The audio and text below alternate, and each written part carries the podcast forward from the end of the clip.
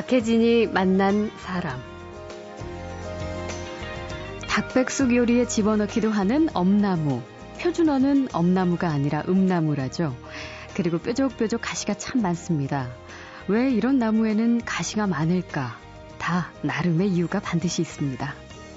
대개 이 그 가시가 나는 나무들 음. 그런 경우들은 이제 맛이 좋아서 사람은 물론이고 초식 동물의 먹이가 되기도 쉬워요. 아, 예. 예, 그러다 보니까 스스로를 지키기 위해서 아, 이 초식 동물이 보호 장치네요 한마디로. 네, 네. 그래서 먹지 못하게 하느라고 아주 사나운 가시를 온 몸에 돋아서 이제 가까이 못 오게 하는 거거든요. 음. 이게 재밌는 거는 아까 제가 그 고려 공양왕 때 음나무 말씀드렸잖아요. 네. 그 음나무의 경우에는 이제 워낙 크니까 줄기도 굉장히 크거든요. 음. 그러니까 얘는 초식 동물이 와서 덤벼도 절대로 먹을 수가 없을 정도로 커졌잖아요. 네. 그 나무에 보면 가시가 하나도 안 없어요. 4월에는 어찌됐든 가족들과 함께 밖으로 나가보죠. 봄나들이를 가면 반드시 나무를 만나게 되는데 그저 말없이 서 있기만 한 나무들에게도 재미있는 이야기가 참 많습니다. 혹시 사람처럼 호적에 오른 나무 자기 이름으로 예금 통장도 있고 세금까지 내는 나무가 있다는 거 아셨나요? 근데 이 나무가 이제 1920년대 후반에 이 마을에 살던 이수목이라는 할아버지가 네. 아들이 없었어요. 예. 그래갖고 이제 자기 신이 가진 재산을 물려줄 후손이 없었는데 예.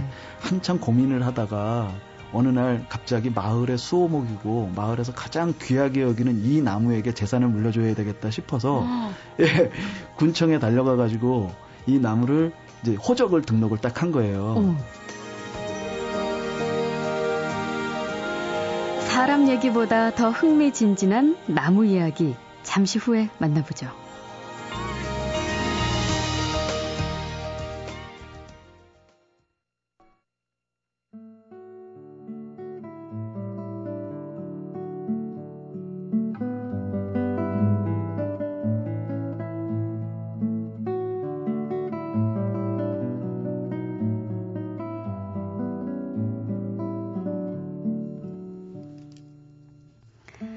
오늘 같은 식목일은 말할 것도 없고 봄날에 나들이 하는 도시의 부모들은 가끔 민망하고 난처할 때가 참 많죠.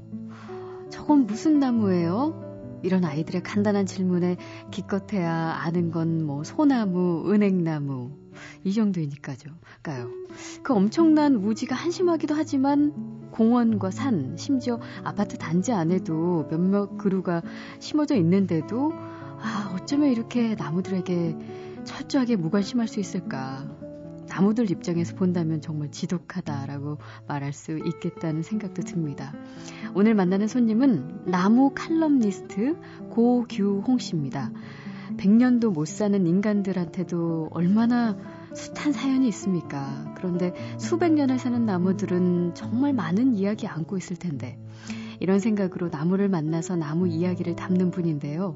중앙일보에서 기자 생활을 하시다가 10여 년 전부터 나무 칼럼니스트로 활동하며 알면서도 모르는 나무 이야기, 나무가 말하였네, 절집나무, 이 땅의 큰 나무, 우리가 지켜야 할 우리 나무 시리즈 등 여러 책을 썼고 천리포 수목원의 감사로도 일하고 계십니다.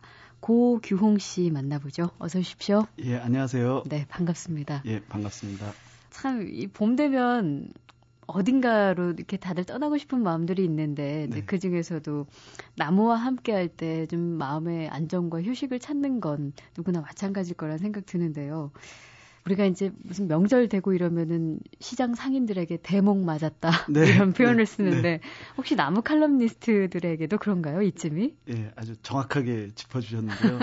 정말 제가 요즘 친구들하고 예. 이렇게 무슨 뭐 한, 한번 보자 뭐 이런 음. 얘기를 할 때마다 요즘 대목이기 때문에 이 대목 좀 지나고 만나자라는 네. 이야기를 정말 제가 하는데 예. 어뭐 사실 큰 나무들이라는 게 꽃을 활짝 필 때가 뭐 이렇게 그런 활짝 피는 나무들이 많지 않으니까 음. 피어도 조그맣고 하니까 이렇게 굳이 계절을 이렇게 가릴 건 없는데 네. 이 봄에는 또 이렇게 유난히 활짝 피는 꽃들이 많 그런 나무들이 많잖아요. 그렇죠. 그러니까 그 활짝 피었을 때가 그걸 놓치지 않으려고 음. 정말 제 입장에서는 아주 몸살을 하면서 어. 여기도 가고 여기도 가고 가야 되는데 예, 하고 예. 이제 마음이 분주한 상태예요. 아 그럼 대목 때는 그런 나무들을 만나러 주로 다니시는 거예요? 그렇죠. 예를 들면 이제 뭐 남쪽에는 부산 같은 경우에는 지난 1월에도 이제 동백꽃이 피어 있었지만 네.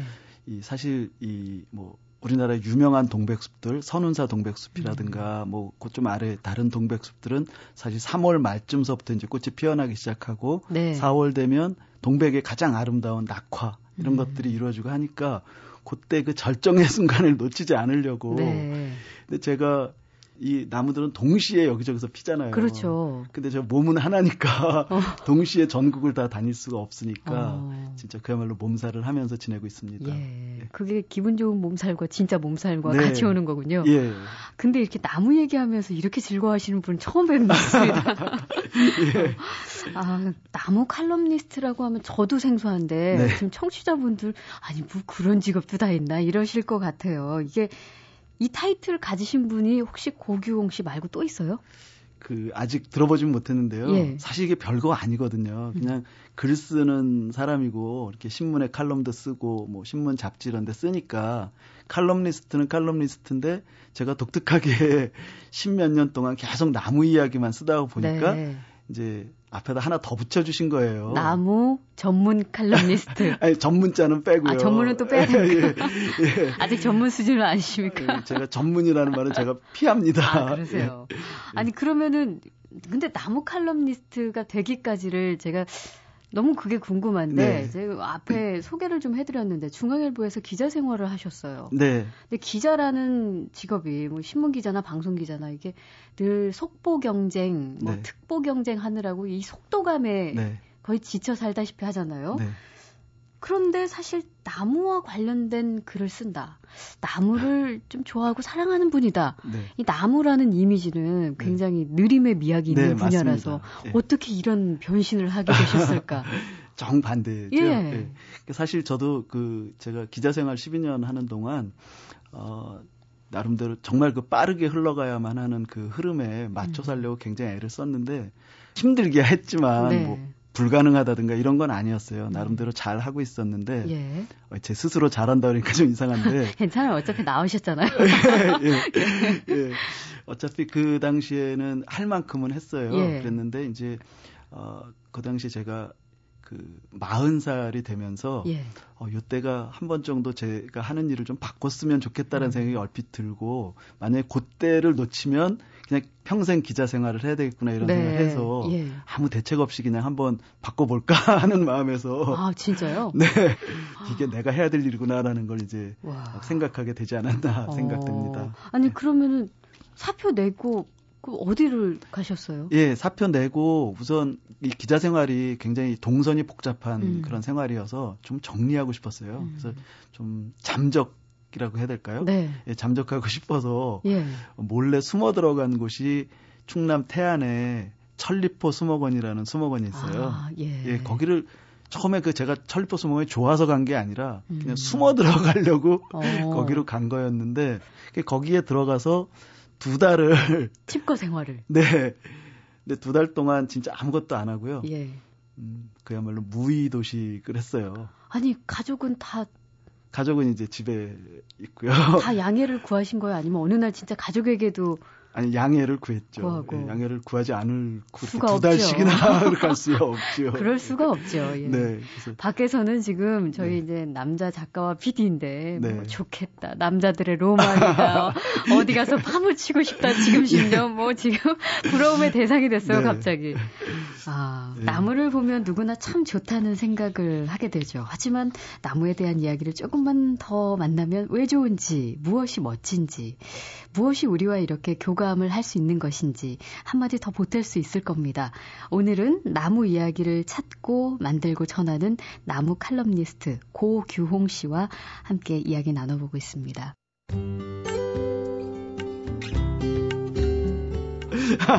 아, 아내가 중요한 일을 하시나 보요 학교 선생이에요. 아, 그러세요? 네. 그러니까 고정 월급이 있으니까. 예, 맘 놓고 하 예, 제가 사표 냈을 때 사람들이 다 그러더라고요. 믿는 구석이 있으니까 사표 냈구나. 그 믿는 구석은 얼마나 마음이 네. 무거웠을까요? 네, 맞아요.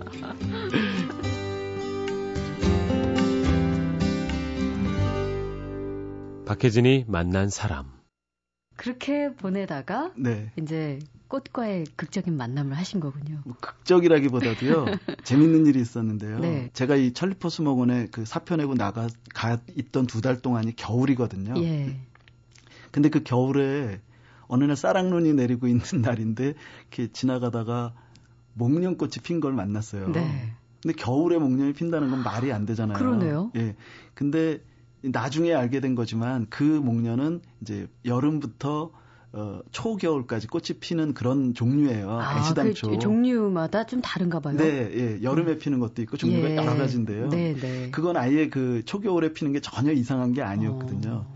근데 그 당시엔 제가 전혀 모르는 상태여 가지고 그 나무를 보다가 진짜 아주 어설프게 무슨 생각을 했냐면 예.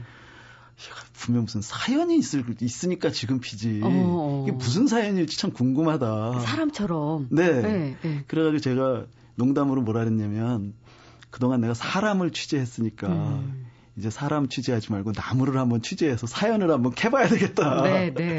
그런 생각을 얼핏 했는데 어. 그러고 나서 이제 그런 걸 이제 여기저기 알아보면서 이제 음. 글로 정리하고 그러다가 이제 계속된 게 이제 오늘까지 오게 된 겁니다. 그렇구나. 아니 네. 근데 사람은 말을 하지만 나무는 말을 못해서 그 인터뷰를 어떻게 진행하셨어요?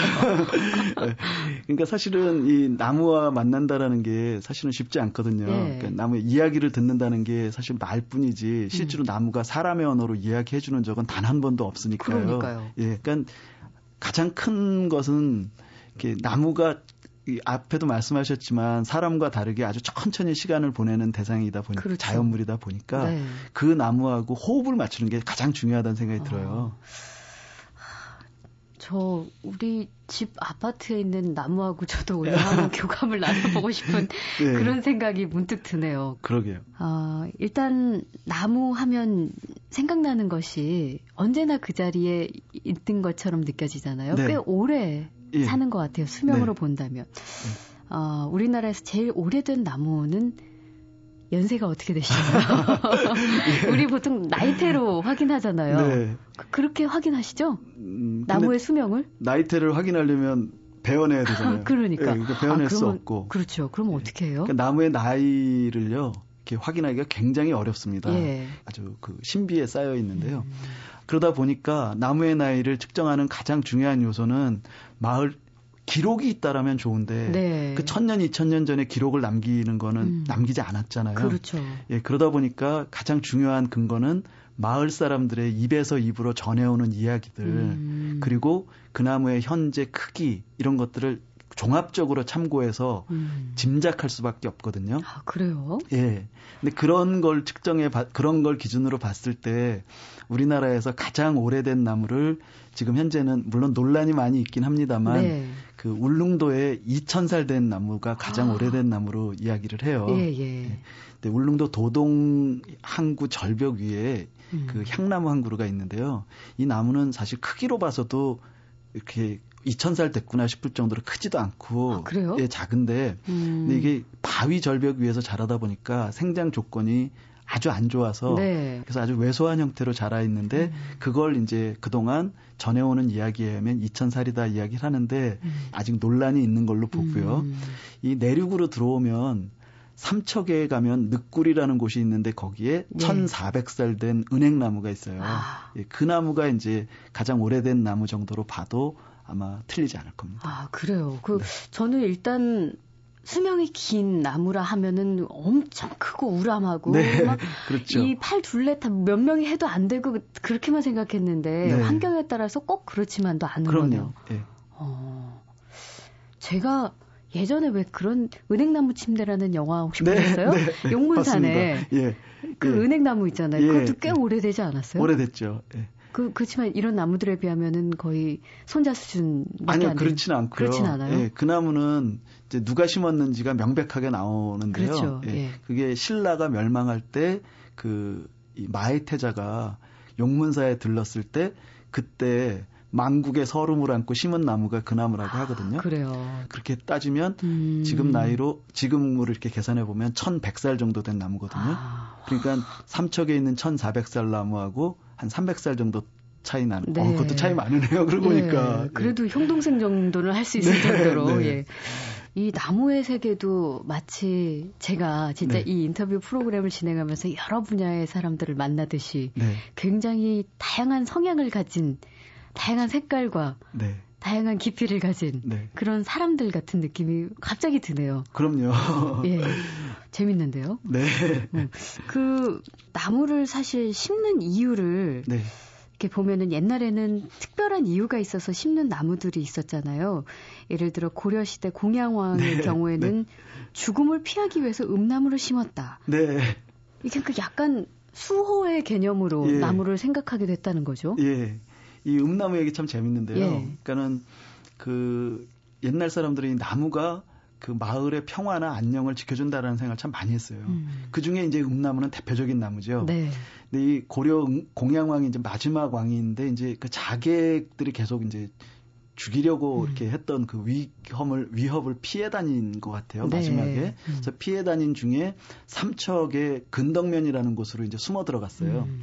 그래서 그 들어가서 거기에 이제 자기 집을 조그마한 집을 딱 지어놓고 자기를 보호해주는 그런 그 대상으로 예. 나무를 한 그루 골라 심었는데 그게 이제 음나무거든요. 음나무가 뭐 어떤 과예요? 어떻게 잘 모르겠어요. 음나무는 이제 흔히 이제 엄나무라고도 얘기하는데요. 예. 그 닭백숙 고울 때 엄나무 닭 아. 이렇게 얘기하는 그런 예, 나무인데요. 예, 엄나무. 예. 근데 이게 사실은 정확하게 표준어로는 음나무인데 아. 이제 엄나무라고 하는 건 좀 사투리 잘못 부르는 말이죠. 네, 네. 예. 그런데 이 음나무의 가장 큰 특징은 어린 가지에서 조그만 나무에서는 이 줄기와 가지에 아주 가시가 많이 돋아난다는 거예요. 아. 예, 그래서 이 그 가시가 돋아나는 나무를 이 집 담에다가 이렇게 심어 놓으면 예, 예. 옛날에 귀신들은 이렇게 처녀 귀신이나 뭐이 음. 할머니 귀신이나 남자 귀신이나 예.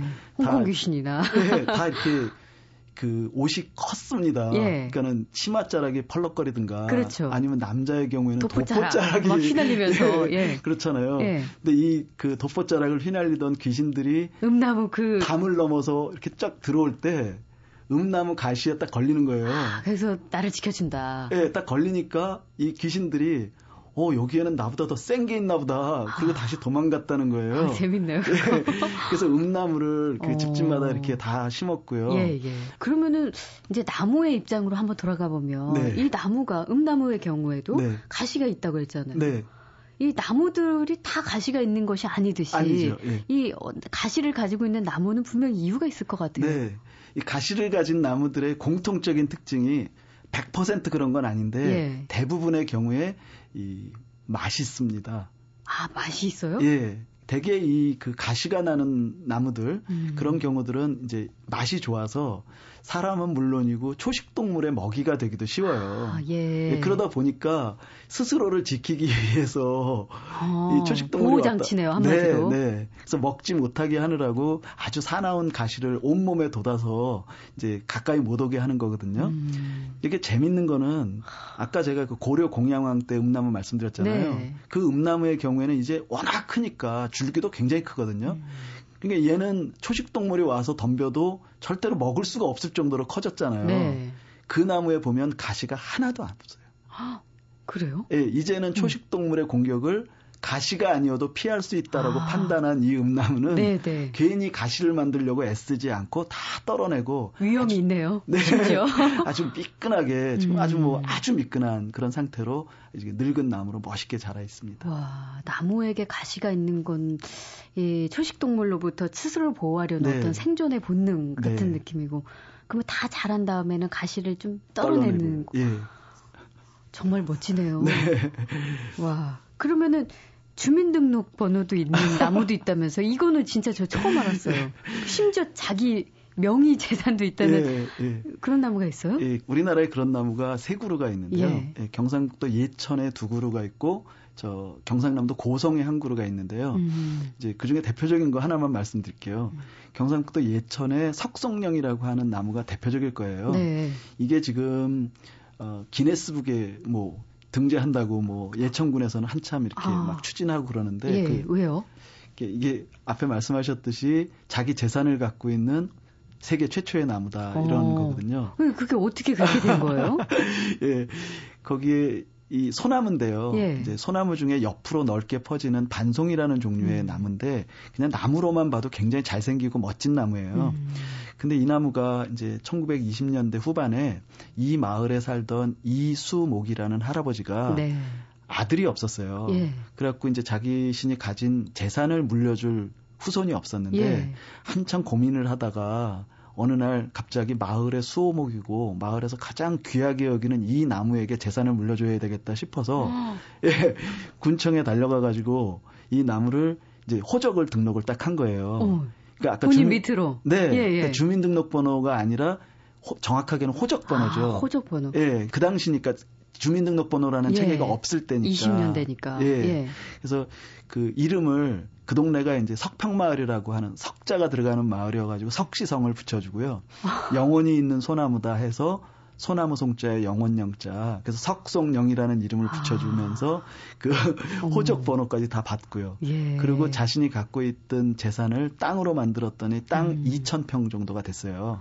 그래서 그거를 이제 이 나무에게 그대로 재산으로 물려주는 오. 그 자리에서 이제 등기를 했, 이전을 했다고 합니다. 네, 네. 그래서 지금까지도 그 땅을 여전히 소유하고 있고요. 그, 진짜 해외 토픽 감이네요. 그 기네스북 감 맞죠? 예, 예 진짜로. 예. 예. 음. 그래서 재산세도 꼬박꼬박 한 번도 연체하지 않고 예. 꼬박꼬박 내고 있고요. 예, 연체하고 싶어도 뭐 꼬박꼬박 떼어가서 뭐 사람보다 좀 낫다는 생각도 들기도 하고. 네. 어, 아, 참. 재밌는 나무 이야기입니다. 이렇게 늘 곁에 두고 보면서도 너무나 무심하게 대했던 나무들 수백 년의 세월만큼 담고 있는 사연도 참 많죠. 나무 칼럼니스트 고규홍 씨와 아주 흥미로운 나무 이야기 나눠보고 있습니다.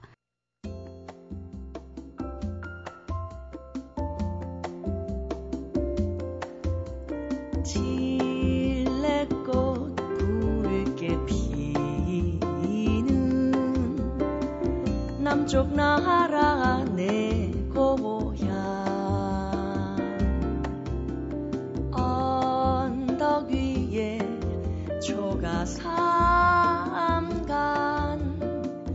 그리 깊습니다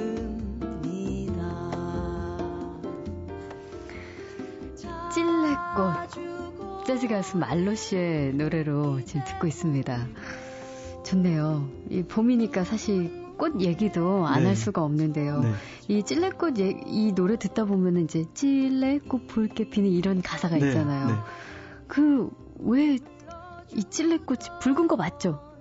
아니요. 아니에요? 예, 찔레꽃은 붉게 피지 않습니다. 그러면요? 예, 찔레꽃은 흰색의 꽃인데요. 아, 그래요? 예, 사실 찔레는 우리 그 들장미라고 얘기해도 맞을 아, 거예요. 예, 그러니까 예. 장미의 그 야생종이라고 얘기하면 되는데요. 음. 그러니까 막자라는 그런 아. 장미가 이제 찔레인데요. 음. 이게 흰색으로 피는데 그왜 왜이 노래가 이 붉게 피는이라고 예. 됐는지 그 처음에 그 작사하신 분은 제가 모르니까 예, 여쭤보지 예. 않아서 모르겠지만 어. 우리가 이제 이 대중가요라든가 아니면 시 이런 데서 잘못 인식된 나무 이름의 음. 대표적인 게 이게 찔레꽃인데요. 예, 이 어. 노래인데요. 아마 그 예. 제가 생각하기에는 이 남쪽 나라라고 그랬으니까 음. 동백이나 뭐 다른 빨간색으로 피는 그런 꽃을 연상해서 예, 예. 그래서 이제 잘못 지은 음. 가사가 아닌가 이런 음. 생각을 하게 됩니다. 그 이름은 왜 이렇게 찔레꽃이 됐을까요? 굉장히 날카롭고 네. 이렇게 여성으로 치자면 굉장히 그 섬세해서 접근하기 어려운 여자 같은 그런 느낌 주잖아요. 네. 예. 장미의 그 나쁜 점이 뭐냐면 가시가 가시. 있어가지고 찔리잖아요. 그렇죠. 예. 그이 제가 이 찔레꽃을 뭐라 하냐면 들장미라 그랬잖아요. 아, 예. 그러니까 이 들장미도 가까이 오면 찔려요. 아, 그러니까 그래서 찔레 가까이 오면 찔린다, 찔린다 그러면서 어. 찔리는 꽃이다. 예. 그러면서 이제 옛날 말로 이제 굳어진 게 이제 찔레꽃이 된 아, 거라고 합니다. 그렇군요. 네. 이일 하시면서요. 네. 이제 나무 칼럼니스트가 되셨으니 어, 어떤 나무 같은 사람이 되고 싶다. 혹은 뭐 그, 런 생각도 하셨을 법해요. 예, 그 질문도 가끔 받는데요. 음. 예. 나무처럼 그 고행의 수도승처럼 살아갈 자신은 없습니다. 네. 그런데 가끔 만약에 나무로 태어나야 된다라면 무슨 나무로 태어나고 싶냐라는 음. 질문을 받는다라면 네. 가장 눈에 뜨이는 그리고 가장 제가 친하게 생각하는 나무가 감나무예요. 감나무요. 예. 어. 감나무는 우리 곁에 아주 친하게 있음에도 불구하고 네. 있는 둥 없는 둥 음. 평소에 평소에 존재감을 잘 못 느끼면서도 음. 아주 중요한 역할을 해주는 나무가 감나무라는 생각이 들어서 네. 저도 어디 가서 이렇게 막 나대고 막 그러지는 않고 열심히 살면서 네. 그러면서도 누군가에게 좀 도움이 될 수 있는 일을 하면서 살았으면 좋겠다 음. 그런 뜻에서 감나무 얘기를 종종 합니다. 아, 감나무 뭐 우리가 이제 나중에 어떻게 새로 어떤 또 생물체와 어떤 영혼으로 다시 태어날 수 있을지 모르겠지만 네. 멋진 생각입니다. 아, 박혜진이 만난 사람 봄이 오고 있는 날에 나무 이야기를 전하는 손님. 어, 감나무이고 싶은 나무 칼럼니스트 고규홍 씨와 오늘 재밌는 이야기 나눴습니다. 고맙습니다. 예, 고맙습니다.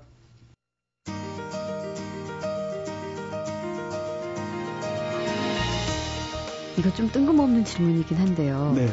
갑자기 저는 네. 어떤 나무나 어떤 꽃이 혹시 떠오르시는지 갑자기 너무 알고 싶어서. 예. 그. 네. 말씀, 잘 말해야지. 말씀 잘 하셔야 합니다, 어, 지금. 잘못 말해서 큰일 날 텐데요. 네. 예. 그, 제가 얼핏 떠오르기에 예. 노란색 꽃이 연상이 됐어요. 아, 그래요? 네. 노란색 꽃이 아주 맑은 느낌이 예. 나는데요. 아. 박혜진 씨한테 든 느낌이 그렇고요. 그래서 제가 요즘 많이 본 개나리, 아, 산수유 예. 이런 노란 꽃들이 먼저 떠오르네요. 예. 좋네요. 갑자기 제가 막 봄을 한껏 머금은 여인이 된 것 같은 그런 생각 감사합니다. 네. 박혜진이 만난 사람 오늘 순서는 여기서 모두 마치겠습니다. 저는 내일 다시 뵙겠습니다.